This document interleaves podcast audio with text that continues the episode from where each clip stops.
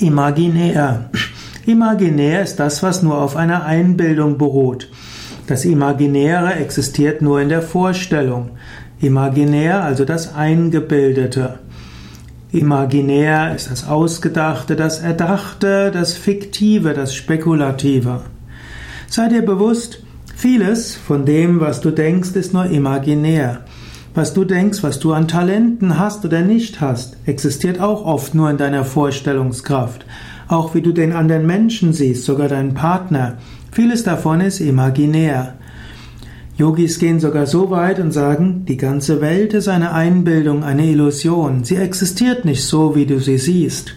Und es hilft sich bewusst zu sein, dass das, was du siehst, denkst, fühlst, dass das auf einer Einbildung beruht dann kannst du humorvoller, mitfühlender mit umgehen und nicht zu fanatisch denken, dass das, was du denkst, dass das das einzig Richtige ist. Die Erkenntnis, dass so vieles imaginär ist, vielleicht sogar alles imaginär ist, führt zu mehr Mitgefühl und führt auch zu mehr Humor.